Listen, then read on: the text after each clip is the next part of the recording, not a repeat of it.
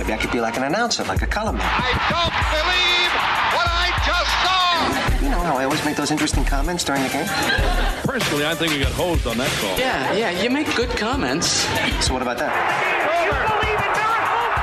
Well, you know, they tend to give those jobs to ex ball players and people that are, you know, in broadcast. What about a talk show host? This is In the Booth Talk show host, that's good. I'd be good at that. I talk to people all the time. with Matt Park. We are in the booth on a Thursday, last show of the week, with travel tomorrow to uh, Florida, Tampa, and then Miami for yours truly. A noon tip off on Saturday on South Beach. Not really, because the University of Miami is in Coral Gables, a bit up the road, and uh, looking forward to that against a Miami team that's had a strong season, although its record is only slightly better than that of Syracuse's, who fell to just six and seven last night with a disappointing loss in the Carrier Dome. It's a spring-like day here in downtown Central New York, downtown Syracuse. People are in good spirits. They're out and about. There's more people walking on the streets. You're going longer uh, for your lunch and that type of thing. So that sort of belies what people are feeling in their hearts related to the game yesterday, which uh, was a deflating one, uh, given the idea that the Orange had a chance to be over 500, had a chance to beat another bubble team, and uh, maintain kind of uh, serve at home against another team that's in the middle of the pack, and missed that chance last night in a loss to NC State, 74 70. The final. We're going to talk about it today with Mike Waters. Uh, coming up in just a bit, Mike from Syracuse.com does a great job covering the team day in and day out. And we'll visit with him and get his thoughts on what we're seeing and what will come here in these next two and three weeks. When you lose games like that, it places a greater deal of importance on, which was already important, winning a big game. Syracuse is going to have to beat North Carolina or Clemson, something in that neighborhood, make a longer run in the ACC tournament to stockpile the appropriate resume to uh, be selected for the uh, NCAA tournament. I, I hate the whole. I really I don't hate the idea of bracketology. I just don't get into it a big deal, and I do hate the premise of if the tournament started today or if the season ended today, which are two things that aren't going to happen. But uh, if you were sitting down to make the field right now as an exercise, Syracuse would not be in with a uh, six and seven conference record and uh, no real primo wins. You got a decent non-conference schedule, an okay performance in a strong conference, but uh, not enough right now. And so they've got work to do in the games that are ahead. We will address that as we go along, including Coach Boeheim's comments here in just uh, seconds on the game last night. Also, later in the show, we'll visit with Brian Higgins. Uh, big weekend for him, double duty here as the uh, Syracuse women, as Max pointed out, are home tonight against uh, Duke. They're in need of uh, another big win. Certainly wouldn't hurt to get it. And they play Duke, who is number 17 tonight at 7 o'clock. And then one of the biggest lacrosse games of the season is uh, the second game of the year, and Albany's first, as uh, the fourth ranked Great Danes come to the Dome to take on number seven Syracuse Saturday at 2. So that's uh, what's on tap for the show today. Also, your phone calls are welcome at uh, 4, what is it, 436 437. 437. There you go. 437. It was right on the tip of my tongue. 437 7644 or 4 ESPN 44. You know, you said you can be a half, a glass half full guy here. There's there's wins to be had on this schedule. I mean, they're not going to be easy, but if Syracuse wins games down the stretch, their resume is going to look pretty good with what they've got left. Well, that is the positive. Uh, that's a benefit of being in the ACC. The downside is pretty much any game you could lose. The upshot is any ones that you win carry with them the value of uh, you know that look promising to the committee, and there are these quadrant one and two wins and, and those types of things. They're out there. Uh, Jim Saddlein, not to put words in his mouth, he's he has said this uh, to anybody who will listen from the start of the year. It's like, hey, I think Syracuse, you know, will beat North Carolina. I think we've all backed off that over the, the course of the season because uh, Carolina looks like it's gotten its act together and has played better. I think Syracuse could beat Carolina. I think they could or will beat Clemson. The problem is those things are now not just icing; those are required at this point. You're going to uh, need to come up with not just sort of a 500 record, but something that gives the impression that you were a more competitive team in the ACC, that you beat the teams you should. These uh, games that have just slipped away Notre Dame, at Wake Forest, home to NC State those will come back to haunt you in the absence of something that trumps those games. And certainly North Carolina would do it, Clemson would do it, at Miami would help. Uh, and Syracuse could could win any of those games, could win any of them, could lose any of them the the rest of the way, and that's why they play the games, and that's why we find it interesting. I noticed you didn't mention Duke. Mention Duke. Uh, you know, Duke on the road, I think it's a tough Yeah. ask. you know, they've Syracuse has won at Duke. You know, we pointed out they went down there a couple years ago. The great Tyler Roberson game with 20 rebounds, which was a Cameron indoor record for a visiting player to win at Duke. That's no small achievement. You look at the long-standing ACC schools. Virginia just won at Duke this year for the first time since 1995, and they've been trying a whole lot of times. And in many of those years, they played every year. You know, it's only been in, in recent seasons when the conference has grown uh, to the size that it is now that uh, you don't go in there every year. But uh, Virginia's had plenty of shots to win at Duke and hasn't done it. Syracuse has. Uh, and I don't think Duke's infallible by any stretch, but I, I do think while Syracuse's defense has been strong for the most part to keep Duke down to the point where Syracuse could score enough is the question mark. As it related to last night's game, it was kind of the flip. The Orange uh, defense, for the most part, has been strong this year, but Wake Forest hit a lot of threes in the second half, and certainly NC State did last night. It was a case where the offense wasn't the problem, the defense was. We just went with had to go with a smaller lineup. There was not much we could do, but we tried to pretty much do the same thing the whole game drive. We got them in the bonus right His away offense wasn't the in the first half and the second half. We did we accomplished what we wanted to do. We scored enough. We just did not stop them. You know, our defense just wasn't good enough tonight. and not good enough in a very specific way that has come up twice in a row. Chances are, we talk about this all the time. Chances are, a team is not going to come in and shoot lights out against you. That is the calculation. That is the thought process that goes into the defense. Well, Wake Forest got smoking hot for a period of time. They didn't close the gap all the way in that game because Syracuse was able to score enough while Mitchell Wilbekin and Bryant Crawford were conni- combining to hit seven consecutive threes. Last night, Syracuse scored okay, had a seven point lead in the first half, but could not get over the hump and hold off NC State because they hit dagger threes. Sam Hunt had four himself in the second half, the transfer from Uh, North Carolina A&T, and able to get the job done. Markell Johnson, who missed a good part of the second half due to foul trouble, he picked up his fourth early, hit the last one that proved to be the game winner. Another thing that hadn't been an issue for Syracuse in recent games, as they had won two in a row prior to last night, was turnovers. They'd come off a stretch of three consecutive games where they hadn't made eight turn more than eight turnovers for the game. Last night, ten in the first half. No bueno. We ten turnovers in the first half. We can't do that. That's not what we've done. That's why we've won the games. We were better in the second half, but the first half, I thought that just put us in a bad position. Well, it did. Syracuse cleaned it up in the second half, making only five turnovers. And actually, this is sometimes a statistical anomaly. Looks um, odd. Points off turnovers Syracuse 32, NC State 14. 32 14. So Syracuse had an advantage that was double what NC State scored in that department, plus 18 in points off turnovers. NC State had a boatload of turnovers too 10 in the first half, 9 in the second half, but just too many. And they weren't all the breakaway run out dunk variety. And that's why the maybe points off turnovers was a little lower.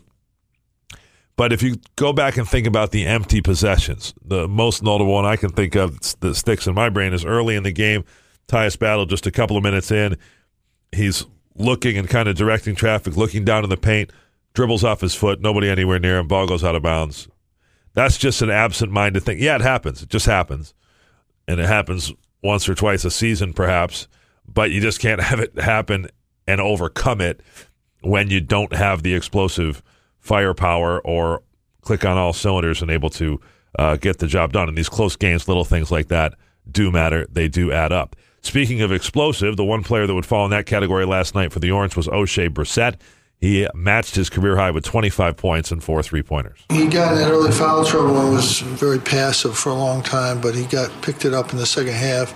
You know, he's a good shooter, and uh, you know he made two monster plays. We made good plays to get him the ball, and uh, a couple big threes to get us back in there. But we didn't defend the last three point play, and that's really the story of the game. Second half, we didn't defend the three point line. Killer three for Brissett to tie the game with a minute to go, but then the Orange gave up the game losing three with about 30 seconds and change to go. Brissett followed by Tyus Battle with 17 points, Frank Howard 16. And uh, so that's the, the big three combining for 58 of the Orange's 70 points. As for what do they get from other folks, well, the center position really provided nada last night, and there's reasons for that. And it it almost became sort of a comedy of errors or injuries. We're not going to laugh about it because it, it's not funny, and it's uh, it digs obviously at the uh, Syracuse basketball heart to see Pascal Chukwu hobble around with a back issue. He hit the floor hard, but that's been kind of a nagging thing for him.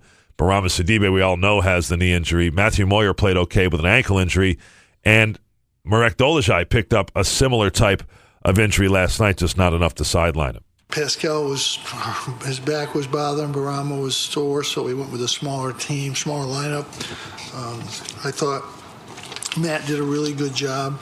Uh, I thought uh, he was he, he, did a, you know for not playing he, he did a really good job.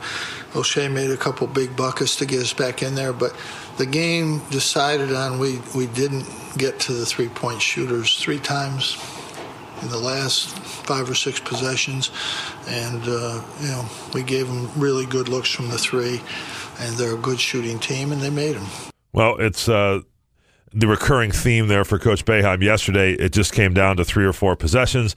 Not mindful of where you needed to be defensively, not playing scouting report defense, and NC State burned Syracuse last night with a 74 70 victory. To the point on Moyer, eight points, four rebounds pretty good. He did make things happen last night. He gets in and crashes around, and uh, a guy that you didn't know what you'd get when he was shut down the previous game and did not play went to 28 minutes last night. Sidibe just five, Chukwu 20. So uh, it gives you an idea of the smaller lineup when the centers combined for 25 minutes. We'll he co- did have a, a heartbreaking turnover though too. Like you know, Moyer. He, yeah, yeah. He, there he yeah he gave it away, just threw it away. Yeah. it was his the only turnover that was attributed to him in the game, but huge. he threw it right to him. Yeah, you know, so those are the things that happen, and uh, can't have them. You know, just the. I'm not ready to write the uh, epitaph on this team yet, but when you when you start roughing it out, it's going to be just not enough. Defense was pretty good, but here and there had lapses where guys got open for shots and Syracuse got burned. Offense had Tyus Battle, Frank Howard, Oshae Brissett pretty much there every game, providing a core. Just not enough beyond that. Um, overall, are they huge turnover? You know, they've been poor with the turnovers. Last night, you know, could have lived with it, but one or two here that really cost them. They paid the price, playing a lot of close games, and are coming up just short. Now 17 and 9 altogether, 6 and 7 in ACC play. More to come as we continue rolling along in the booth. We'll be back with Mike Waters of Syracuse.com in just a moment on ESPN Radio Syracuse. Every Thursday, Coach Boeheim talks orange basketball with Brent Axe. Brought to you by Skaneateles Jewelers. On the pulse of the orange, ESPN Radio 97.7 and 100.1. Syracuse lacrosse back in action this Saturday, right here on ESPN 97.7. Face off against Albany at 2 o'clock. Orange pregame, 1.30. This is In the Booth with Matt Park.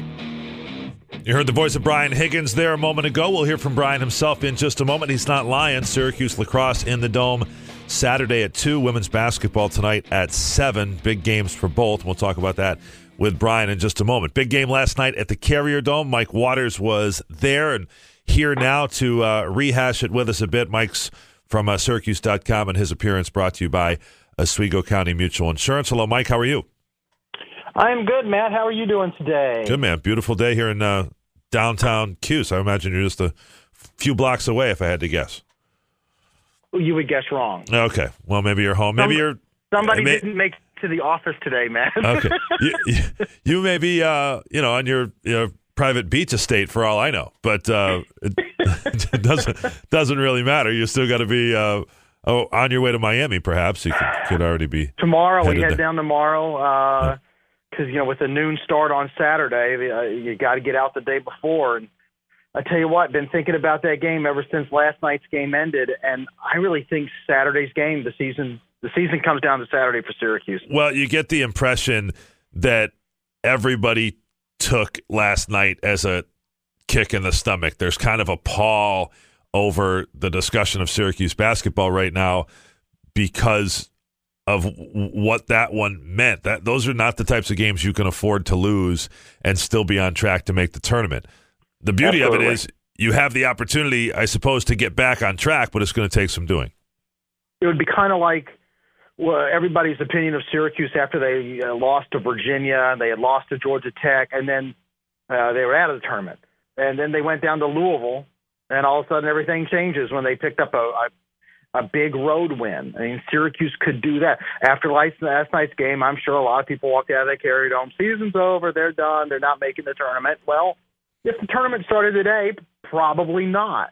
Uh, you know, into discussion for a bid, but probably not in. But when on Saturday and the whole conversation changes again, this is the time of year when you still have two or three weeks left in the regular season, and yet we've all been talking about the NCAA bracket for a, a few weeks now, and everyone's so quick to go in, out, in. You know, they're in, they're out, they're toast, the bubbles burst. You know, it's it's always like, okay, if the season ended today, yes, but the season's not ended today. They still have five more games. There's a lot of opportunity, but I just can worry about where this team's mental state is. I think they really need a win. I need they think they need something to go right for them after losing that game on Wednesday to North Carolina State. A loss to Miami, I think, could hurt, and then it would really be a challenge to get up for these next the two games after that, which are against North Carolina and Duke. I think that I think they just need a win, not for their tournament resume, for their own sake. Sure. You, you know, and I agree with you a hundred percent. I think the the thing to think about it is that these games are winnable. You know, we go back to a couple things here through last night's game, and if you look at what this team's limitations are, I, I saw some of it flashing through last night during the middle of the game where it seemed like it was all over the course of three minutes. I, I don't know that it was that quick, but Pascal Chukwu hits the deck hard. He's already got, you know, it's 7 2. He's going to have back issues perhaps to begin with. He's holding his back and can't really run even to his standards. Marek Dolezaj appears to turn his ankle in the same way that Matthew Moyer has. And obviously, Sidibe in his on again, off again last night was off again in terms of uh, his soreness and being able to to fight through the knee injury. And if any of those injuries are considerably serious, then then forget about it, right? I mean, you, you just don't have the bodies to beat anybody. No, you don't, especially not with the level of competition they'll be facing. That said, when they've had their guys, even if they haven't been able to beat everybody, they've been able to play with just about everybody. You know, they, they went down to Virginia and lost by seven in Charlottesville to to the Cavaliers and and didn't play exceptionally well that night, and it was still just a seven point loss. So they can play with teams. They really can. Their defense makes them tough. Uh, they will play in some close games. They just need to be able to find the way to make good plays at the end of the game at both ends of the floor, not just at the offensive end. We always think about offense, but if you, look at the way they played defensively down the stretch, you're like, wow, it really made some mistakes defensively. Let a guy who's made three three pointers already in the second half get wide open for another that was just a dagger. Uh, so you, you just got to make better decisions, make better plays. Um, you know, here's you look at Miami and you think, oh, it's a tough game, and they are. They're really good. They got you know Lonnie Walker's having a great freshman season. They're seven and six in the ACC. Right. Syracuse is six and seven. There's not that much difference separating these two. Syracuse could absolutely go down to Miami and get a win on Saturday. Yeah, no doubt about it. You know, and we're going to talk about Miami here uh, in a second. You know, well, we can talk about get to this point now. I'm flipping through this morning the uh, ACC uh, stats packet, you know, and Miami isn't first, second, third, fourth in the league in anything. They aren't ele- they aren't 11th, 12th, 13th, 14th in the league in anything. Right? They're 7th and 8th in everything. They And- really are. They are the ultimate middle of the pack team right now. You know they've they've been bit without the Brown kid uh, for a while, who's a real dynamic player. Yep. You know, as far as Syracuse goes, when you look at Miami and you think you're heading down there, you're like, well, it's a team that shoots the ball okay from three point range, not great. Uh, they don't shoot a ton of threes either. Um, you know, so maybe you know Syracuse is going to be able to defend these guys, force them into some bad shots. Uh, you know, Jaquan Newton is is a I like him as a player. He's athletic, he's strong, he loves to penetrate. He doesn't shoot it real well. So you know, I, I the, the matchup to me is really interesting, and uh, you know, Syracuse could use that win because you know I'm I'm doing my weekly bubble watch, getting it ready for tomorrow morning as we speak. And the the one thing that is looks bad for Syracuse and compared to the other bubble teams is the lack of big wins. Those quadrant one wins, and Syracuse only has the one at Louisville. And the other bubble teams like Providence, Washington, uh, you, you, you go down the list of some of the others. North Carolina State was sort of a bubble team. They all have St. huge win- I they've all got more quadrant one wins than Sure. Syracuse, a lot more in some cases. Well, I was going to say the the couple teams you named there. I don't know about Providence altogether, but they beat Villanova last night. Uh, Washington has multiple wins against ranked teams.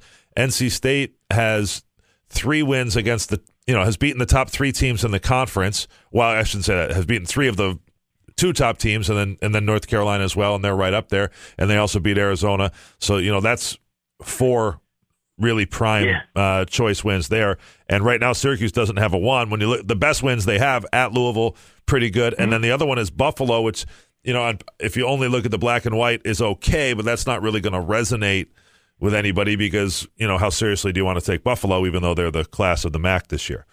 Well, and the fact that it came at home, and it wasn't even on a neutral court, like play them in Rochester or or in the big arena in Buffalo, get them off their can.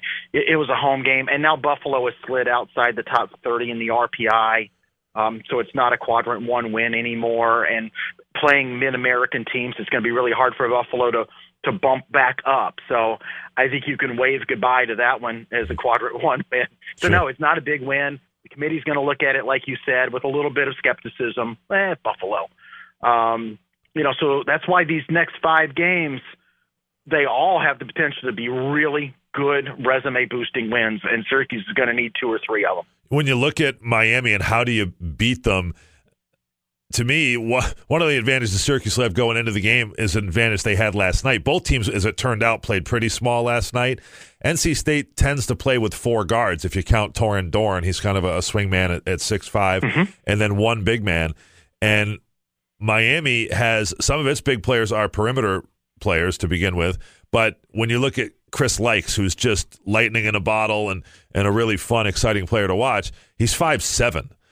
You know, uh, Frank Howard will put it, be able to put his uh, lunch on on Chris Lykes' head at the start of the game on on Saturday morning, and you know, to me, that's got to count for something. And I, I think if you look at how does Syracuse's best players, the the three 40 minute guys, you know, they might have matchup advantages at every spot. They might. If Miami chooses to go man to man, you would think you've got some advantages there with Tyus Battle and Frank Howard. It'll be really interesting. Does Miami play a little bit of zone? I, I think some of these teams are going to start looking at playing more zone against Syracuse. You've seen a few that have done it already. Um, if you look at it too, Miami's not a great defensive team. Their, their field goal percentage defense is near the bottom of the league. Now, Syracuse isn't a great shooting team, but going up against some of the worst defensive teams like Louisville and NC State and Pittsburgh, those are the games Syracuse does do well. So maybe they can take advantage of a team that doesn't play exceptionally well on defense and, and shoot a little bit above their average. And they do that, and then they go back into their 2 3 zone and, and play it with some energy and, and desperation. Again, you know, little avenues towards a victory, and these are what you're looking for. Yeah, and I think that what you're talking about is most uh, suitable to actually North Carolina and Duke when you're talking about teams that are offensive minded, really can fill it up. Don't put a ton of uh, emphasis on defense. At least their players haven't uh, for this year, and, and they've both of those teams have given up a lot of points. So uh, those are possibilities too. Except that Syracuse plays at Duke. And uh, you know, I think you, you look at these teams that score a lot of points. They don't do it really against Syracuse because the Orange defense, for the most part, has been uh, strong this year. But uh, we'll see if they're able to put it together enough to, to get the job done. So, safe travels tomorrow, my friend, and we will see you, even if briefly, at uh, Miami on Saturday. You travel safe as well. It's always great talking to you, Matt. I'll see you on Saturday. Appreciate it. Likely, likewise, and there he is with the H2O, Mike Waters from uh, Syracuse.com. When we come back, Do We Care with Joe? Brian Higgins will join us a little later in the show to look at the Orange women's basketball game tonight and men's lacrosse, which comes your way in the Dome, and you can hear it here as well on Saturday at 2 o'clock. This is In the Booth on ESPN Radio Syracuse. Get on the block with Brent Axe. We forget the most basic fundamental thing sometimes. That's somebody's kid. This is college sports. You're in that weird in between where they're not quite high school kids. You want to teach them about life and growing up and handling their business and but they still are college kids. And if that's your kid out there, you don't want a coach to wreck your kid's knee because they have to win. On the block with Brent Axe, 4 to 6. ESPN Radio 97.7, 100.1, 1200 AM, and 1440 AM. Live from the DVOffers.com, powered by Drivers Village Studio. This is ESPN Radio 97.7 FM, Syracuse. and 100.1 FM Oswego. Do we care? Interesting. I doubt it. No, wait, the other thing. Tedious. But we will do this segment anyway. Don't care anymore. Here's Joe Salzone. Larry Fitzgerald is staying with the Cardinals. The 34 year old wide receiver caused some speculation since, uh, since last offseason when he did not say whether or not 2017 would be his last year in the league. Cardinals coach Steve Wilks announced today that Fitzgerald is staying where he is and will play his 15th season in 2018. It's great. NFL's better with uh, Larry Fitzgerald in it, and uh, he's a class act, and hope nothing for the but the best for him. And you can see that being a kind of a farewell tour for him in his final year in the league, if that's what it uh, turns out to be. But he must be uh, clear of mind. Just uh, won the Pebble Beach Pro Am as a amateur golfer over the weekend, and uh, must have some real game on the golf course. Looked good from what I saw, rolling in some some putts, and great guy, and uh, represents uh, the University of Pittsburgh very well as well. Florida's loss to San Francisco's gain. Florida Atlantic defensive coordinator Chris Kiffin is taking a coaching job at the 49ers.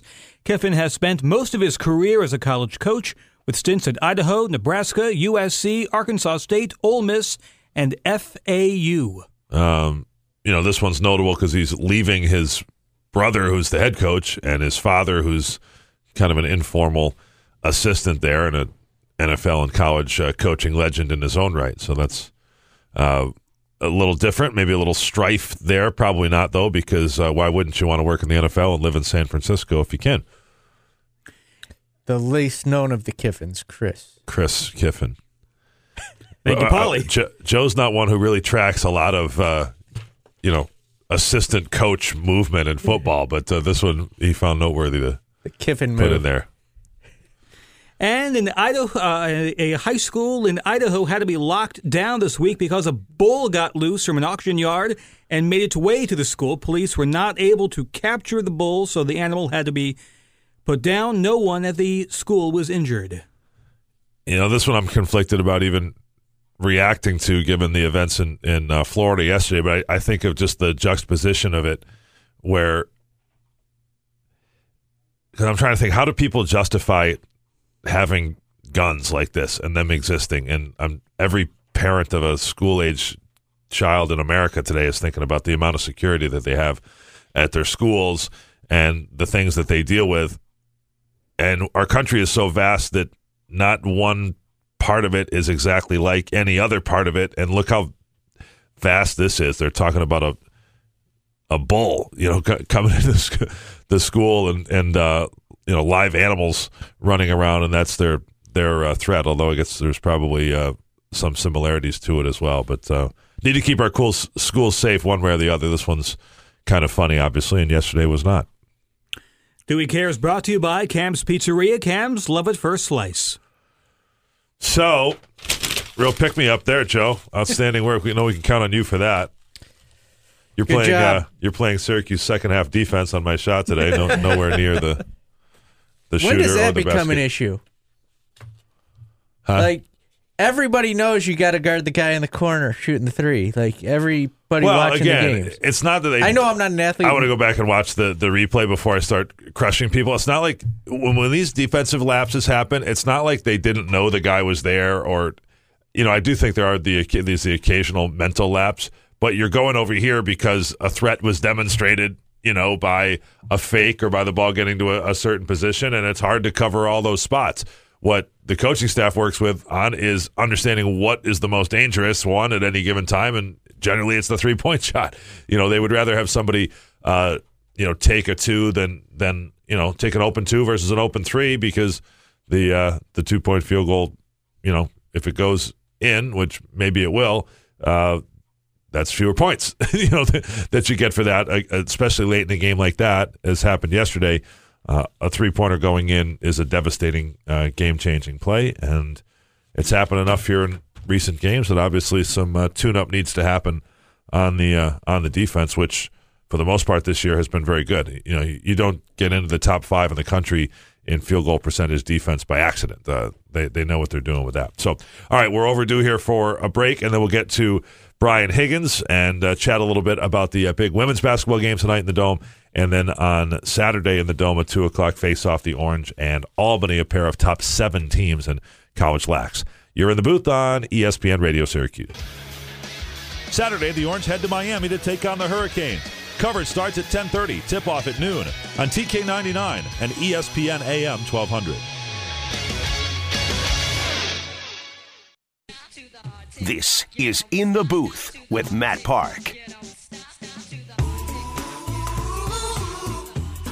Welcome back in the booth here on ESPN Radio Syracuse at the Shaughnessy's tonight for the American Jim Boeheim show. Coach uh, unable to make it uh, last week. We'll be back for uh, this one tonight, and we'll be on the network seven to eight, eight to nine for those of you listening uh, locally with Gomez, the Gomez and Lisa show on uh, TK99, a second hour with uh, Coach as we uh, look forward to visiting with him.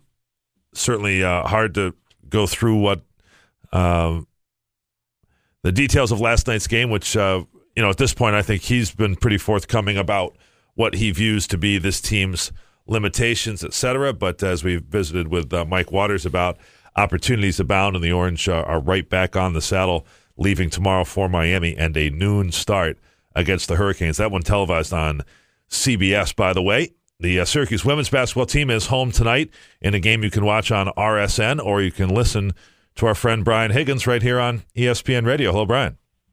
Yeah, I know where that channel is, so I recommend uh, that one for this evening here.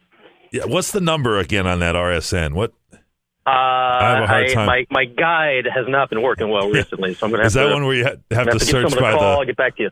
search by the letters instead of the numbers to find uh, I, RSN? I, I I think so, but I think that button on my remote is broken, so I'll have to uh, have to do a little looking and figure that out, some, out later. some of these remotes now you can talk to them. I see, and then and just maybe they can figure out what RSN is.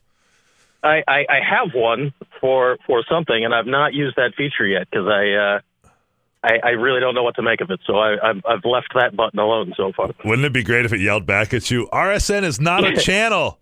yeah, you don't want to watch that. Uh, okay. All right, but we'll uh, be listening anyway there, Bry, and uh, keeping an eye on the Orange and uh, Duke tonight. And I would dare to say it this way about the Syracuse women: they're not in quite as uh, dire straits as uh, the Syracuse men are in terms of making the NCAA tournament. But uh, it wouldn't hurt them to pick off this game tonight, which would be their second win against the top twenty at home this year. I'd say they're uh, just as familiar with the uh, other side of the bubble as men are. They're they're just in as maybe the men are just out. Uh, a win today, you probably remove the just part of it unless you really screw it up down the stretch. But uh, that would be an, another ranked win uh, to go with the Florida State win, and it's a big opportunity. I mean, Duke's ranked uh, 17th in the voting polls, and they've got good numbers in any of the RPIs and other metrics you might want to look at. So this would be a a really a really big win tonight, Matt. And I think that would eliminate uh, the remaining doubt unless you really drop some easily winnable games in the last three after this. Sure. The last Syracuse women's game uh, was against Wake Forest, and it coincided with the men's game against Wake Forest. Uh, got in the car, Brian, just in time to hear you talking about being down 21 in the first half and rallying to win that one by 10. How does that happen? Well, you missed all the fun of the season being over in the first half. It was uh, it was not a great mental space, I don't think, for anybody that was thinking about things down 21 with six minutes to go in the first half. It was a combo of things. Syracuse was playing bad. Uh, Wake was playing at the absolute max of their abilities. Uh, Wake returned to what they normally are in the second half, and the Orange woke up. They played really, really well after halftime. I know Q had talked to them during the week, and again at the half, uh, impressed to them the importance of the game and framed it in what we're talking about. He basically told them they lose this game, the NIT's got a spot waiting for them, and they responded to it, and they played well. And I think that's it. And I, they understand what's up at this point of the season, and they responded to it and won a game they could not afford to lose. So it was a good sign to see him come back. And it was great to see some uh, other players step up. Like Tiana Mangakahia played great. Gabby Cooper played really well. Jasmine Nwajei came off the bench in that game and uh, changed it with her defense. She had back-to-back steals in the third quarter, which kind of jump started it, and then it was all downhill after that. That is an exciting twist, Brian, on the Bill Belichick reading to his team the Eagles' Super Bowl parade plans back in the day, the, the, previous time they met in the Super Bowl. When you say, hey, we're, we're all good to go to the NIT, that ought to spook people a little bit. Yeah, well, I mean, who knows if that's the reason that uh, Wake completely crumbled after halftime, but I think the team being aware of the mortality of their season at that point, it, it helped. I think it helped because they realized that, hey, you're the better team here. Don't screw this up. And they went out in the second half and uh, completely did not screw it up. They played as uh, well as they've had recently after halftime. You mentioned Tiana Mangakahia. Is she uh, coming off a game where she made 10 turnovers, made zero, eight assists, zero turnovers the last time out uh, at Wake Forest and was the Orange's leading scorer in that one as well. So that game tonight at uh, 7 o'clock, the Orange at number 17, Duke. And uh, Duke's had a lot of success against Syracuse of late. Doesn't mean that needs to continue tonight. Now, on to Lax, Brian. We got them all warmed up for you on uh, Saturday in the Dome. 13 goals in a row to start the game for the Orange against Binghamton. 21 4 the final. Spread it around, dominated in, in every facet. Uh, what is Coach Desko telling you this week about how that's prepared them for their first real test of the season and maybe one of the biggest they'll see all year, Albany? I'll tell you this: he's not expecting 13 goals in a row this week, Correct. or probably not even five in a row. Though the way this Albany game has gone over the years, it might be both teams scoring five in a row more than one time in the game. I mean, this this is the real deal. This is, if not one of the best Albany teams they've had. They're veteran on defense this year, which is unusual for them, and maybe that's a little better than it normally has been, and that's usually the reason they they flame out in the playoffs because they give up a whole ton of goals, and that's the end of the season, and that's what it was last year. They gave up 18 to Maryland in the quarters, and we're done. But uh, Connor Fields is back. He led the country in scoring last year, and he is within a vague shouting distance of Lyle Thompson's all-time NCAA scoring record, and he'd have to have the worst season of his career not to finish as the second all-time leader in NCAA points. And it's always interesting. there's obviously a number one recruit in the country every year. And some years, okay, he's a guy and he's the same as the next five guys. I've heard people talking about this Tehoka Nanticoke kid that's going to be starting for Albany for years, waiting for him to show up here as the next coming of the Thompsons and so he is a superstar in the making and will be making his collegiate debut. So the Orange defense has its hands full. I think though Tyson Bomberry is kind of excited about this though because he's a Six Nations guy from Ontario. So is Tehoka. They played with and against each other basically their whole lives, and I, I think Tyson's really excited to have a, a physical and interesting matchup on uh, defense on Saturday. Yeah, sure. Tyson continues to be a, a defensive stalwart for Syracuse. And then Brendan Bomberry had a career game with uh, five goals in the opener against Binghamton. Just about a minute left, Brian. And w- that's really been a game changer for Albany. You look at the upturn in their program, the commitment to play at Syracuse anytime that Coach Desko wants and, and have this game. I know they really value that. It's their first game this year, Syracuse's second. And the pipeline to the native community has been huge. Obviously, the Thompsons alone, but uh, that's not the end of it. Yeah, I mean, the Thompsons got to go in there, but it, it follows up. I mean, the two number one recruits they've ever gotten are Lyle Thompson and Tehoka Nanticoke, and that's going to Albany. That's that's new in lacrosse, so that's exciting. And it, it was in 04 when they first played, and Scott Marr, who's coach's good friend and Albany's head coach for a long time now, his 20th year, that he'll come to the dome once a year and is perfectly happy to sign the line for it, even though every time but one it's meant a loss because he knows that's up the program, and it, it's just made fun lacrosse. These guys play one goal games basically every year. They play high scoring one goal games. And I think more eyes on this game in the lacrosse world than uh, any other this weekend. All right, we'll be watching it uh, on uh, the Watch ESPN app or ACC Network Extra, listening to you and uh, Kyle. We'll see how many woos that can be uh, gotten in on this one. So thank you, Brian, for your time, and best of luck. Enjoy the uh, big weekend. All right, sounds good, Matt. That's Brian Higgins. You can hear him tonight on the Syracuse women's basketball game right here at 7 o'clock. And then on the men's lacrosse game, 2 o'clock, also right here. Basketball will be on TK99 as they overlap a little bit. So that's our show for today and our last show for the week. We'll talk to you from Miami on Saturday. For Joe and Polly, I'm Matt. So long in the booth on ESPN Radio Syracuse.